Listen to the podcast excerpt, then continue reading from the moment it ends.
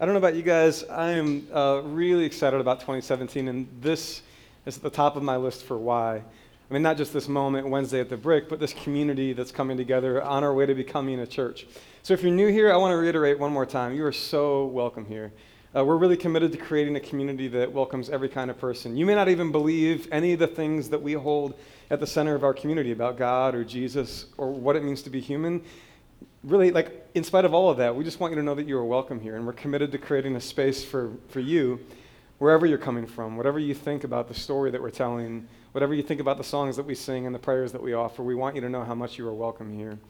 We are on our way to becoming a church. We're somewhere between dreaming about a church and being a church. Like, we're just sort of working our way there little by little. Uh, I want you to know we are working really hard and as quickly as possible on some really good stuff like before long, we will have Sunday mornings together. We're super excited about that. We're going to keep a weeknight on the calendar, though, too, because we know that for a lot of people, a weeknight is actually really good for the flow of your life. So we're looking forward to adding that. We're really looking forward to adding a full on kids ministry, at least for Sundays. I know that uh, the Y has been really gracious to us, and we're so grateful that kids can have a safe time over there and run around and blow off some steam and hopefully sleep better tonight. Um, but we're looking forward to full on kids ministry. We're looking forward to a permanent home just because a lot of things get a lot easier when you have a permanent home. All of that stuff's sort of going on in the background, and we are getting so close to being able to put a bunch of stuff in motion. But I don't want to rush it or blaze past the moment that we're in right now. There's something really important happening right now. Like, like, for example, without having a permanent home and Sundays and a lot of other stuff sort of flying around, we get to focus on, on the basics, the simplicity of what a church is and what we're becoming together. One of the things that has stood out to me is that um, ownership is really high among this group. I don't know if you felt that or noticed that, but it stands out to me that ownership is really high, which is to say, there's just a bunch of us who all feel some responsibility for what this is becoming, and that's really good. Not just me or a few people that are paid to give their best hours of their week to this, but a whole bunch of people seem to take really seriously what are we becoming. Uh, a, whole peop- a whole bunch of people seem to feel like it's their job to make sure somebody new feels welcomed here, which is a really big deal, which is my weekly reminder. If this is not your first time at South Bend City Church, you are a greeter, right? Deal? Like, uh, we're going to hang out afterwards. You don't have to stick around, but you're welcome to. We'll open the bar and we'll have food over there and non alcoholic drinks. And uh, we'd love for you to hang out with us because that's as much church as this. And if you're one of the people who feels like this is home, it's on you and me to make sure somebody else who maybe doesn't have a friend here, who doesn't know if they belong here, that's on all of us, right? Right? Yeah, yeah, I love that about this group. Um, and then there's this simplicity, which is we're spending this season asking a very basic clarifying question what is a church? Like, apart from marketing campaigns and buildings and staffs and all of that other stuff that eventually helps a church be a church, what is a church? And to answer that question, we've been going back again and again to the story of the church in the Bible, the book of Acts, which breaks out this, this initial moment in the, in the people of God who rally around Jesus. And so we're just going to keep that story going. Uh, one more thing, though, sorry, before I forget. On the whole sort of shared ownership thing, I want to remind you, maybe this is news to you, that we've created a special online space to facilitate all of that shared ownership. And this is really important few months ago, a few weeks ago, during that time in the fall, I kept hearing from people who are doing really great things in our community, like Laura, who does Sunday brunch with the whole crew because we don't have Sundays right now. So it's like, let's get brunch on Sunday for whoever wants to. Or I got an email from somebody who wanted to do a women's Bible study, and they were wondering, like, is that okay?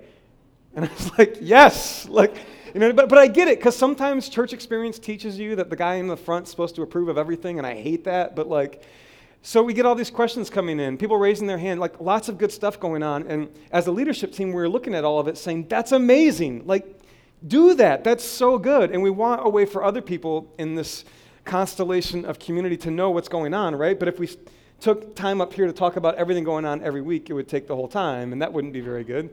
So we created uh, the South Bend City Church Collective, which is different from the South Bend City Church Facebook page. It's the South Bend City Church Collective Facebook page. And that's a space where anybody in this group who's doing something and wants to invite others into it could raise their hand on that, on that spot. This is just like whatever you're doing that's in the spirit of this church in any way, right? Maybe you're doing something to love the city.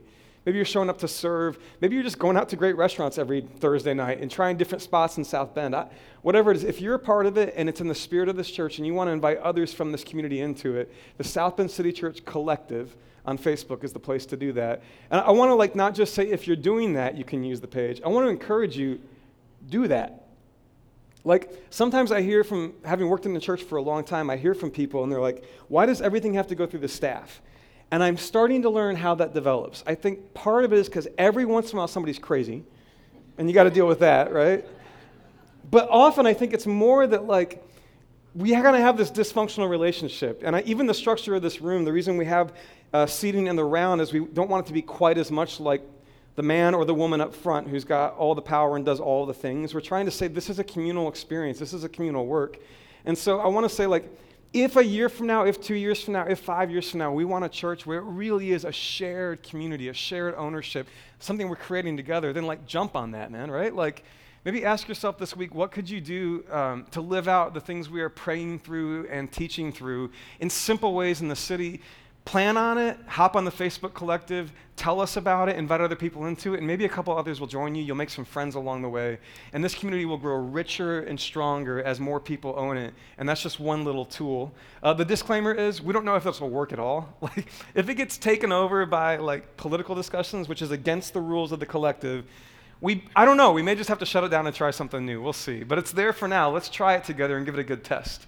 Facebook, South Bend City Church Collective. Cool? All right, let's get into it, guys. Uh, before Christmas, Ryan took us into the story in the book of Acts where they have this problem and they appoint these leaders, these deacons, to deal with it to make sure that everybody who has need among the widows gets what they need. Right? Well, we're going to sort of pick up that story in Acts chapter 6, and you've got a little insert there. One of the guys they pick is Stephen. So he's a, he's a Greek or Hellenistic Jew there, a leader they've raised up. He's helping the church move forward. And this is a bit of Stephen's story in Acts chapter 6, verse 8. Now, Stephen, a man full of God's grace and power, did great wonders and miraculous signs among the people. Opposition arose, however, from members of the synagogue of the freedmen, as it was called. Don't, don't worry about that detail, it doesn't matter a whole lot for us here. Jews of Cyrene and Alexandria, as well as the provinces of Cilicia and Asia. These men began to argue with Stephen, but they could not stand up against his wisdom or the spirit by whom he spoke. And then they secretly persuaded some men to say, We've heard Stephen speak words of blasphemy against Moses and against God. Let's, uh, let's unpack some of that there. Now, the first thing that's interesting is the writer of Acts just keeps driving the same thing home, which is this the church is the continuation, the expansion of Jesus. And here's how we see it here. This is literally written, if, if you go really granular on it, you can see how the writer is writing this in a way to help us see that Stephen's going through the exact same thing that Jesus went through. Stephen's being persecuted in the exact same way that Jesus was persecuted. He's facing the exact same resistance that Jesus was facing in granular detail, which just reiterates the fact that the church is Jesus moving out into the world, right? There's all these really tight alignments between what Stephen is facing and what Jesus faces. For example, both of them are said to have a wisdom that their opponents can't refute. Both of them are dragged into a trial before the high priest and the Sanhedrin. Both of them are accused by false witnesses. Their accusers get some people to lie about them. Both of them are charged with blasphemy against God and Moses and with threatening the temple. That's a pretty tight list, right? I mean, he's going out of his way to say the same things that Jesus was doing, the church is doing, and the same kind of resistance that Jesus ran into, the church is running into. Now, I want to call this out because it's really important. If we're going to talk about how this book describes what you and I are into as followers of Jesus and as a church. I follow a, a lot of Christian leaders on Twitter and people who have really prominent voices. And there is one thing that happens again and again, and it drives me crazy. And it's this I'll see it from really smart people who have more degrees than me, and I don't understand it. Like, they'll say something like this They'll say, Christians aren't people who are like Jesus, Christians are people who need Jesus. Or they'll say something like this Jesus didn't come to teach, Jesus came to die. I, would like to take you through the leaders with best selling books that say this kind of stuff on Twitter, and I just want to call this out for a second. It drives me bonkers. First of all, I want to ask, like, do you think the world is suffering from too many people who are like Jesus? Like, is that a problem in the church that too many Christians take Jesus too seriously? What are you coming against here, you know? And also, I, I, maybe, maybe what they're concerned about is protecting the church from the charge of hypocrisy, because we're not perfect, right? And if people expect Christians to be perfectly like Jesus, they're going to be let down. Maybe they're trying to watch out for that. But what really drives me crazy is it's like they're dividing something that's united in Scripture. See, I think they're trying to say, right, it's about grace, it's not about performance. Amen, right? I think they're trying to say we can't save ourselves. Amen, right? But why would you take the next step and just like throw away the part where we live into this way? I mean, all throughout Scripture, from the beginning to end, everywhere you see God doing work in people's lives, there's this dynamic relationship, this connection, this flow between grace breaking in and a life lived out. Over and over. It's like with the Israelites, grace breaks in. God hears their cry, and He says, I'm going to rescue you. And then the very next thing He does and says, Oh, and in this rescue, let me show you a better way of being human in the world. Let me show you what it looks like to live in union with me in the world. Again and again, like these things are like a, a dance, grace breaking in, gift breaking in, God's kindness breaking in, and creating possibilities for a way of living that were never there before that grace broke in. And like there's an energy to that, right? Like a flow to that. And it drives me crazy that so many voices seem intent on breaking that apart. I'm not here to like argue with them, but I'm here to say this community understands this story to say that those two things, the grace that breaks in that we didn't deserve, the grace that rescues us, and learning to live like Jesus, learning to walk in the path of Jesus, we think those are deeply connected, and both of them are a gift, right? Like, have you, have you ever been like, I don't know, maybe you're doing like home repair or car repair or some task that's really important but really hard for you? For me, home repair and car repair would be both of those. like, really important and very hard for me. have you ever been doing something like that and you just can't get it right? And then some expert, maybe maybe your dad or your grandpa or somebody shows up and they're there to help you with it. And they say, hey, let me show you how to do that. And the first thing they do is they do it for you for a bit, right? Because that's how you learn. I mean, they just straight up do for you what you cannot do. But that's not the end of the gift, right? Because after they do for you what you cannot do for you, they start equipping you, start putting it in your hands, start giving you the tools. And pretty soon the real gift is you can then live into that yourself. That's the hope of this. That's the good news. And this community believes very strongly that it's all together in the gospel, okay? Good? All right, enough of that soapbox. Let's keep working here.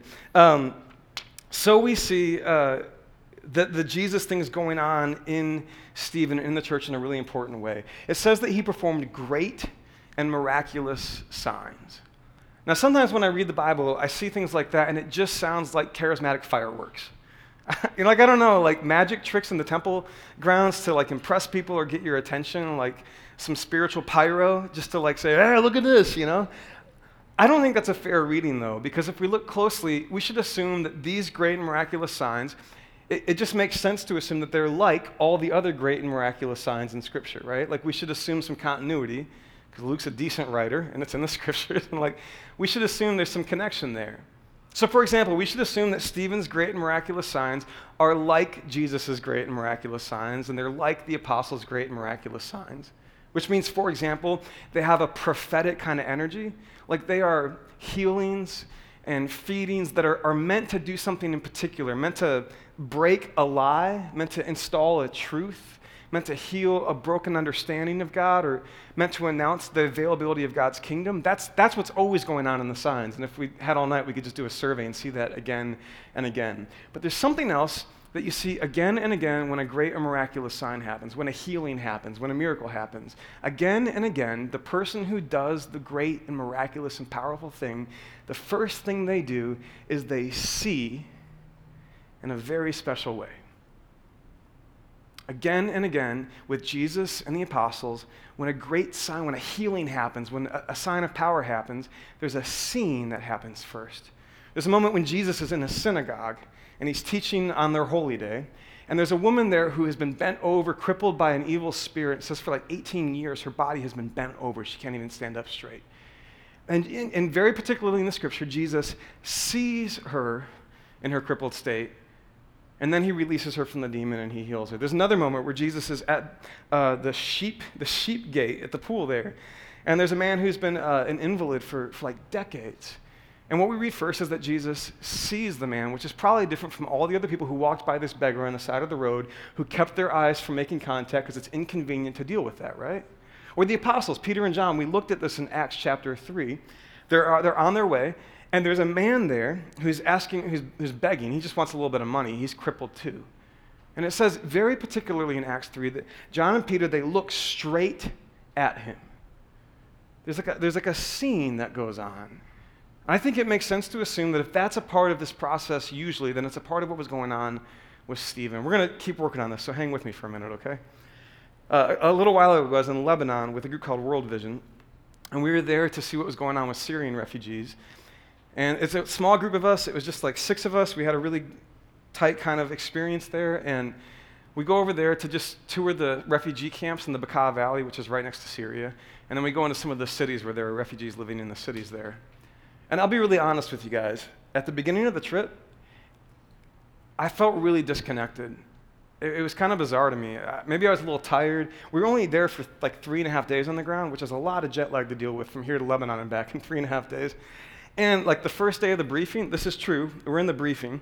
They do a little security briefing and they show us the map of where we're going to be. And the guy says, Now, some people are worried about ISIS over here. He says, Don't worry, they're like 10 miles from where you're going to be. I know, right? Also, I'm really glad mom's laughing at that because I don't know if she'd be okay with that one. Um, so, anyway, I, I'm a little jarred by that. I'm kind of taking all this in, right? And I'm struck by like the political realities of it, but I'm failing to connect with the people. And every day we're in refugee camps. These are in Lebanon. Lebanon, by the way, is a country of 4 million people in Lebanon. And since the Syrian crisis has happened, 2 million Syri- Syrians have entered Lebanon. So 4 million, now up to 6 million. That'd be like, what, like 160 million people coming into the United States on top of the ones that we already have? I mean, just another 50%, right? There's power brownouts throughout the country. And, and all along the Bekaa Valley, there are these refugee settlements. Now, the Bekaa Valley, this is like, they, they kind of joke, but they're kind of real. It's like the Napa Valley of Lebanon. A lot of good wine comes from that region. It's very beautiful and scenic. And there's mountains there, and right on the other side of those mountains is places like Damascus and Syria where the fighting is really, really bad. And so all of these refugees, millions of them, have come over those mountains, and the Bekaa Valley is their first landing place, and Lebanon has taken them in.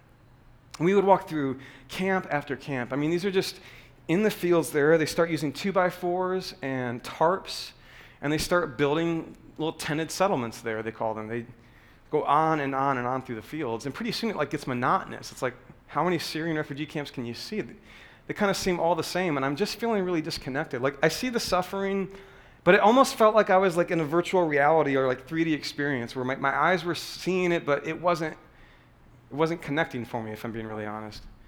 And then little by little things started to change for me. Part of it was I think that we spent so much time praying with them. And so many would welcome us into their homes and we'd sit, we'd hear their story for a minute.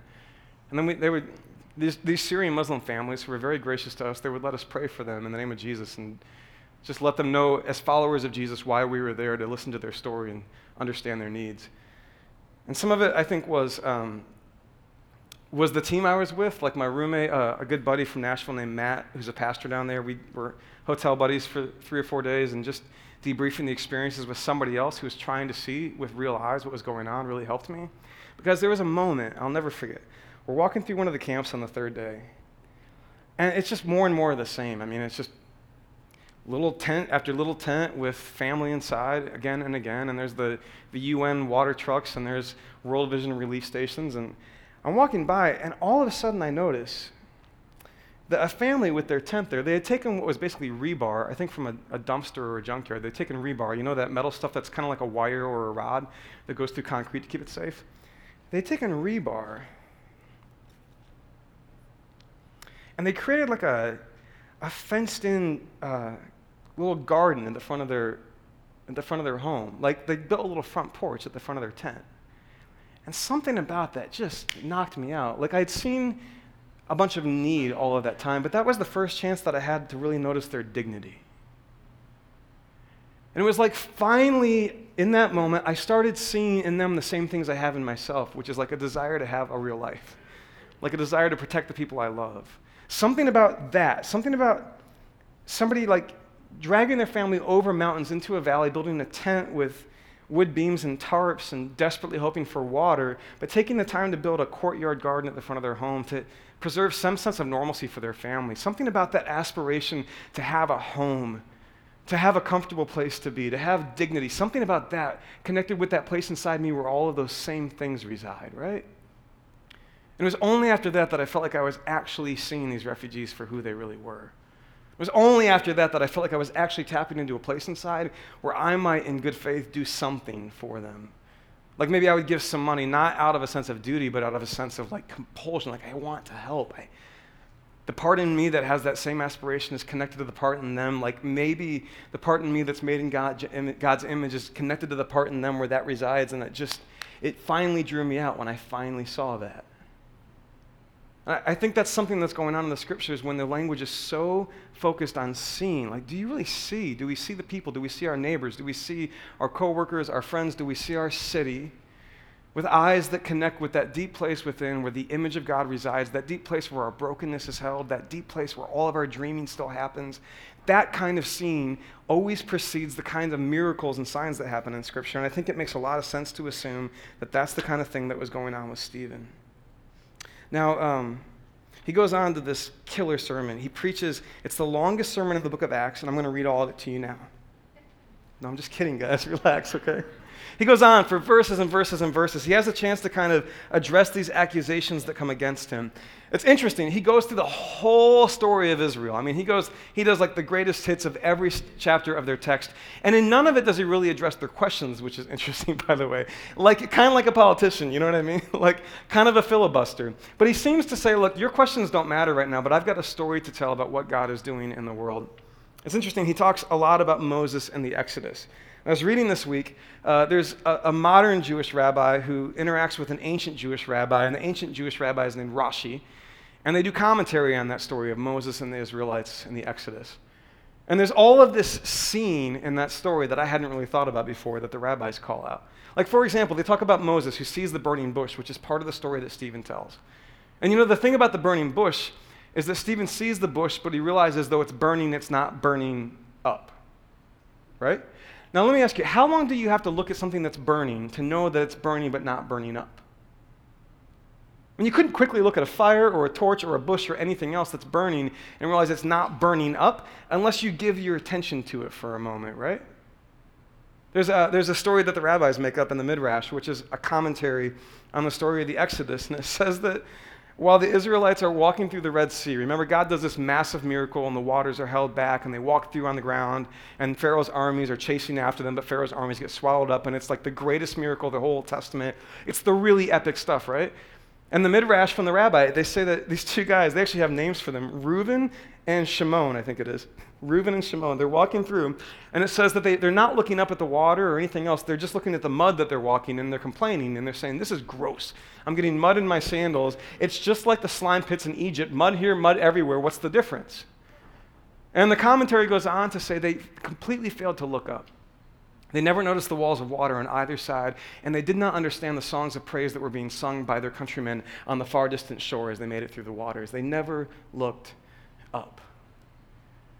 There's all these themes of seeing and not seeing, of keeping your eyes open, of not having your eyes open, of looking closely enough, paying attention enough to really connect to the reality that's right in front of your eyes that so many of us miss. Uh, toward the end of his story, he talks about um, well, let me just read. This is toward the end of his speech. This is in Acts chapter 7, verse 48. So It uh, should be the next portion that you have on your page there. However, the Most High, that's God, does not live in houses made by men. As the prophet says, Heaven is my throne and the earth is my footstool. What kind of house will you build for me, says the Lord, or where will my resting place be? Has not my hand made all these things? You stiff necked people with uncircumcised hearts and ears. You're just like your fathers. You always resist the Holy Spirit. Now he's getting fiery. Watch out. Was there ever a prophet your fathers did not persecute? They even killed those who predicted the coming of the righteous one. And now you have betrayed and murdered him. And he's talking about Jesus there, of course. You who have received the law that was put into effect through angels, but have not obeyed it. He, uh, he's kind of making a case here that God's not in the containers that you think he's in, right?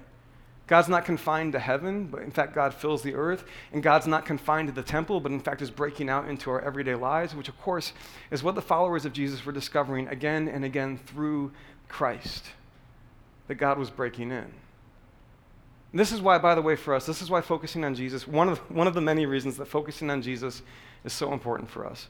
See, we believe the things the Bible tells us about the world that we live in today, like that the world is filled with the glory of God, that the entire universe, the created order, is held together by God, dwells within God. We believe the things the Bible says about this world, and we believe especially the things the Bible says about Jesus, teaching us that there in Christ, in a particular and unique way, the world and God are being brought together, held together that, uh, that fully human and fully God, the world is being brought back together with God, right? That on a cross, he's reconciling all things to God, not just, not just um, people, all things, that the universe's division from God is being healed somehow in Christ. We believe those things. And so if we're going to have eyes to see the way that God emerges in this world, the way that God is working in this world, the way that God is showing up in this world, if that's part of what a church is, well, then we focus on Jesus because that's the epicenter of that activity. That's the most concentrated place we find it, that God and the world are coming together again.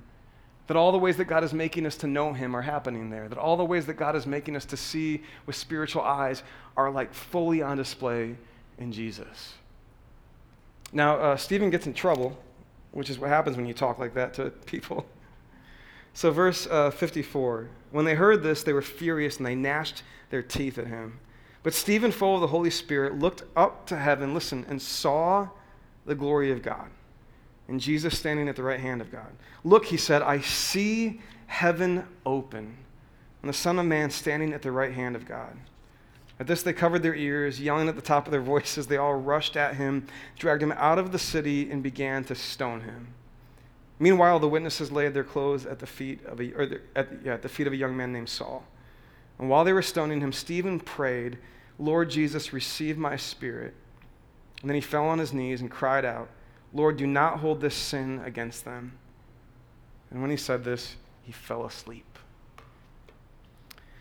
So, Stephen, in the scriptures, uh, there's a word for Stephen. And people who experience what Stephen experienced, the word is martyr. Martyr is a word that we use for people who die for the faith, right? Persecution comes against them, suffering comes at them, and out of their faithfulness to Christ, their life is taken. The word martyr in Greek is also where we get the word witness. In fact, usually in the Greek, the word martyr is translated witness. Like earlier when we heard, You will be my witnesses to the ends of the earth. And we talked about this before, but I just want to press in a little further in it because we're asking what is a church? And one of the things a church is, is a witness. One of the things you and I are being called to together is to witness. Now, maybe you've been witnessed to. It, I'm just curious, has anybody ever been witnessed to? Like a cold call, door, like a tract, anything? You have. There's a, Christians are getting out there. All right. So I don't know how that experience was for you. And I know, I know nothing about their motivation, right? But I know that often the way that Christians try to apply this word, on the receiving end, it stinks. So I'm not trying to impugn their motives. Maybe they knocked on your door out of a great love and commitment. But on the receiving end, maybe you felt like a project. Maybe you felt like they were trying to fix you. Maybe you're like, you don't even know me, right? you know? I like it when I get witness too, because I'm a pastor, you know? And sometimes I like to see how long I can keep it going, just kind of play along with it for a bit. Sorry. Um, so, witness is a word that has lots of baggage for us, and I get that. But I'm trying to make a case for something very simple here. One of the things the church is, is a witness. And a witness, first and foremost, is somebody who has learned how to see. That's where I want to start with this word. A witness is somebody who has learned how to see. I think of Stephen here. I mean, that's what happens at the end, right? His vision is intensified. He sees the glory of God like fully on display. He sees Christ. He sees heaven opened up. And it seems to be so compelling and so promising and so reliable to him that he dies in a kind of peacefulness here, right? Some of the last words on his lips, like, forgive them as they come at me, forgive them. And then the scripture says he fell asleep, which is a, a, way of reminding us of the peace that somebody dies in in this story when they're united to Christ. Simply fell asleep. A martyr, a witness, first and foremost, is somebody who's learned how to see. I think about like if, if you walked into a movie theater, picture this for a second. Let's say you walked into a movie theater, but let's say there was a side entrance where you could see the faces of the people in attendance, but you couldn't see the movie they were watching. You kind of you're coming into the room, and because of the way the hallway works or whatever, their faces are illuminated a bit by the screen, right? But you can't actually see anything that's on the screen. And if you stood in that hallway for the duration of the movie, you could probably, even if you couldn't hear anything, you could probably figure out is this a comedy they're watching? Are they laughing? Is it a tragedy? Are they crying? Like you could get some sense of the character of what they are seeing just by the look on their faces, right? And I picture that with Stephen. When I watch him, like when I think of martyrs, that's not comforting to me. I don't want to die for my faith. I don't want to be stoned or tortured. I don't want any of those things. I don't think I've actually seen anywhere near the fullness of what Stephen has seen here, right? But I've seen a glimpse. And I look at Stephen and his face and I think, what, what had he seen? How had he learned so perfectly to see that though they come at him with stones, though they, they can you imagine dying with stones coming at you? Like, it's nothing, and he dies peacefully, forgiving them, knowing that there's something better that he has seen. I want to see like that. Don't you want to see that? If there is a reality available to us, if Jesus is saying you can have this picture in front of your eyes, you can have the curtains parted, you can come all the way into the room and see what's on the screen, don't you want that? I want that. I want that for how it'll transform my understanding of God. I want it for how it will help me see the world around me. I want it for how it'll help me see myself and the ones I love. Uh, I want to be able to see the way that Stephen sees. A witness is somebody who's learned how to see, and a church is called to be a witness. Now, there's moments, I think, where the curtains get ripped open. We call that like epiphany or revelation. Also, a weird word that gets kind of taken over. The word apocalypse basically means like a curtain is being opened so you can see what's real, what was concealed. So there's moments where like the curtain gets ripped open, the heavens are ripped open, and there's other moments of practice, right? Where you just sort of try to live more and more in what you saw in that moment. I know for me, uh, a moment of epiphany had a lot to do with this church. See, I had uh, the conviction for now like seven years that at some point in my life, I was going to be part of a new church in a city somewhere. And I, I, mean, it kind of broke into my life, and I was also pretty excited about it. And so I started trying to see, like, I started looking for where that's going to happen. So for like five years, every city I go to, I'm like, I'm actively looking. I mean, I'm walking the streets, I'm praying on the sidewalks, I'm trying to feel the vibe of the city, figure out how good the craft beer is. And I wish that was a joke. Um, I'm visiting church plants in all these cities. I would, I would just like knock on the door on a Tuesday of an office of a church plant and just Tell them, hey, I think one of these days I'm going to be part of something like this. Can I ask you what it's like? I did this in Boston, Chicago, Nashville. I used to go to Europe a lot. I did it in London, Paris. I did it all over the place. I kept trying to see where is this supposed to happen. And then a little over a year ago, November of 2015, I realized the time is, is now. There's just a whole bunch of reasons I realized the time is now, but I still wasn't entirely sure where. And I thought it was Nashville for about 36 hours and it just things kind of lined up. It just kind of made sense. Like there was a job there and a church there and good craft beer there and had friends there. And so like I thought that was it. And guys, if I'm being honest, it's like after 36 hours, it's like a curtain just parted. And I felt like I saw South Bend in a way that I hadn't. Kind of, kind of like that. Kind of in a moment.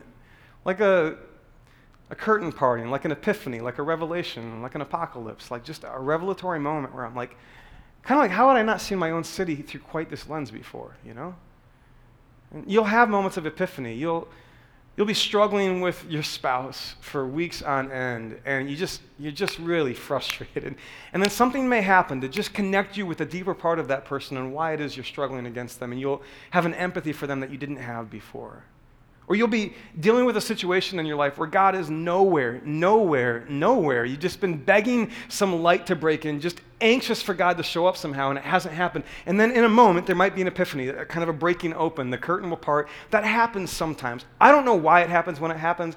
I don't understand all the factors or what's going on with that. I just know that sometimes there's an epiphany a curtain parting, a revelatory moment, right? But I know that life is much more than the epiphanies. It's much more than the revelatory moments. It's practice. A lot, of, a lot of preaching gets exciting when we talk about the epiphanies. I know that. It's fun to just talk about the mountaintops, the curtain parting moments. But we also believe as a community, we need lots of practice just to live in the rhythm of these things every day. It's like with South Bend, like I have that moment and so I realized that's it. So, like a week later, I, I talked to the church I was at at Granger, and they were amazing about it. And we start going for it. And there's moments where I'm like, wait, should I have thought about that more? Uh, too late, you know? And, um, and we kind of go for it. And there's moments when i be, I'll be really honest with you guys, like, it felt like the curtains closed again. Like I'd be walking through South Bend and I'd walk what felt like the six city blocks that construct the entire downtown, and I'd be like, wait, is that it? Like, you know, like I, I would have moments like that. I'd be like, one moment, it's like I'd be driving downtown and it's like, man, I just see all the potential, all of the flourishing that's going to happen. Other moments, I'm like, ah, where'd it go? You know? Just to be really honest, like the epiphany moments aren't every moment. And I know that I have to practice. It's like last summer, I took to what I kind of took as a secret practice. I thought about inviting everybody to it, but I kind of felt like to have integrity with it, I just needed to do it quietly for a season. And I would go to the parking garage across the street from Fiddler's Hearth downtown and just kind of stand up there at sunset and kind of look in every direction and just try to pray for the city. And so I'd look out to the west, and I don't know many of the people who live out there, but I just imagine you'd see some of the old factories out there, you'd see some of the old churches out there, and I would just try to kind of imagine and pray. And I'd look south, and I'd look east, and I'd look north, and I'd see Notre Dame, and I'd see the East Race, and I'd look all the way over to River Park where I live, and and this wasn't like epiphany. This I didn't have any like my hair didn't get set on fire or anything like that. You know what I mean? But there's that practice, you know. Last week, uh, with a couple of buddies who were in town, I reached out to Jacob Titus, who's a friend of our church, and he's the photographer that provided the really beautiful photography when we uh, did our, our listening night uh, months ago. And I said, hey, can we like, he, Jacob's like a great city explorer. He knows South Bend, and he takes really cool pictures too. And so he took us to one of, one of the many old abandoned factories in South Bend. And we just kind of walked around and, and kind of felt the history there. Anybody ever heard of a South Bend stove or oven range? Anybody ever seen those? Like they're, they're in commercial kitchens. Uh, little known fact, Temper Grill has one. I've seen it. If you look for old ovens, they say South Bend on them. They used to make them all right there. And then the company got bought and moved somewhere else, and they still make them to this day, and they still say South Bend. But long, long ago, they left our town in that factory.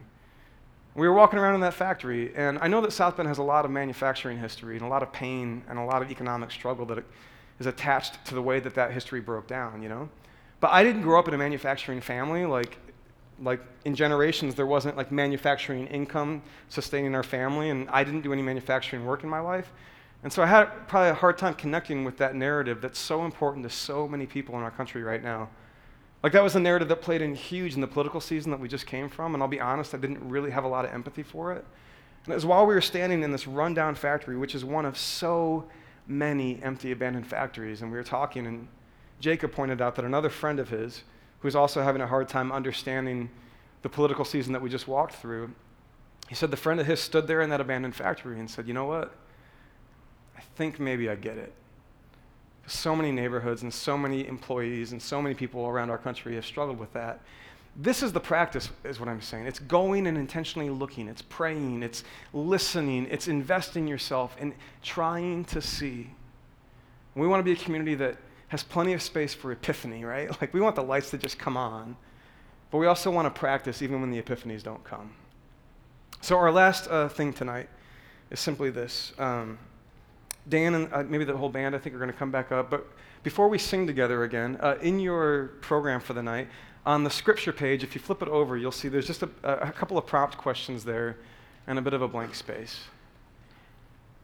And just to simply begin by naming, there may be places in your life, in the world around you, where it's hard to see God. Or maybe there are places in your life or the world around you where it's hard to see things the way God sees things. We want to call that out. Uh, if you're a person for whom the word God doesn't really work, totally get that. Um, you could, I, I don't know what works for you, where you have a hard time seeing the transcendent, where you have a hard time seeing hope, where you have a hard time seeing the deeper reality of the way things really are. Maybe that would work for you. Uh, at the center of our community, though, is this belief that there is a God and that He's inviting us through Christ to learn how to see a world being put back together, to see the broken places with great empathy and compassion, to see the aspirational places in the world with great um, identity, like we identify with that, great solidarity, whether it's a Syrian refugee or it's your next door neighbor or coworker, your spouse. And we simply want to name and, and, let this sort of provoke us into an adventure over the next few weeks of seeing differently through epiphany and practice and prayer. So uh, let's do this a couple minutes of silence with just a little bit of music in the background. And uh, if you want to close your eyes, that's great. If you want to write, if that's helpful for you, it may be a very brave thing to simply say, I have a hard time seeing God in myself. Or I have a hard time seeing God in the city or in my workplace or I have a hard time seeing this issue or this kind of person or this political label through the eyes that God has for them. And then uh, after a couple minutes of that, Dan will lead us in one more song.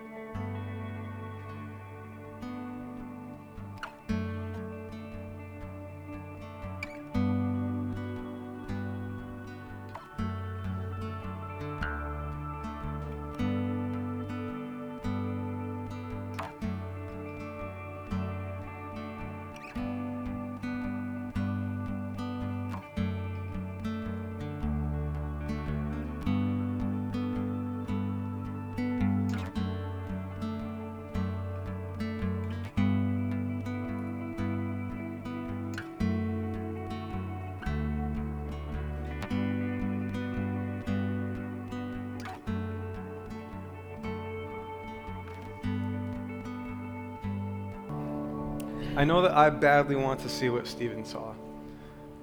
Because uh, it must have been so good and beautiful and profound that he simply felt like he fell asleep and uttered a profound word of grace to his fiercest enemies along the way. That's what I want to see. I want to see what he saw, I want to see the way that he saw. So we'll practice together as a community. This is part of becoming a church together, right? Uh, a church that witnesses, not with angry arguments against those who don't believe what we believe, but with the eyes of compassion that know how to look out upon the world, right? Um, hey, we are every Wednesday the next two months. We're so pumped about that. We got this room and the Y for Kids every Wednesday this month and next. If you've got friends who you know are anxious for a home like this, like a maybe they don't have a community to belong to, maybe they don't have friends to walk their journey with. Um, maybe that consistency makes it easier for you to invite them to be a part of it. And then there's more adventure right around the corner after that for our community. Uh, tonight, please hang out. Uh, the bar will open, there'll be food over there. If you don't know someone, be brave, let us know, and we would love to get to know you and invite you more deeply into this community.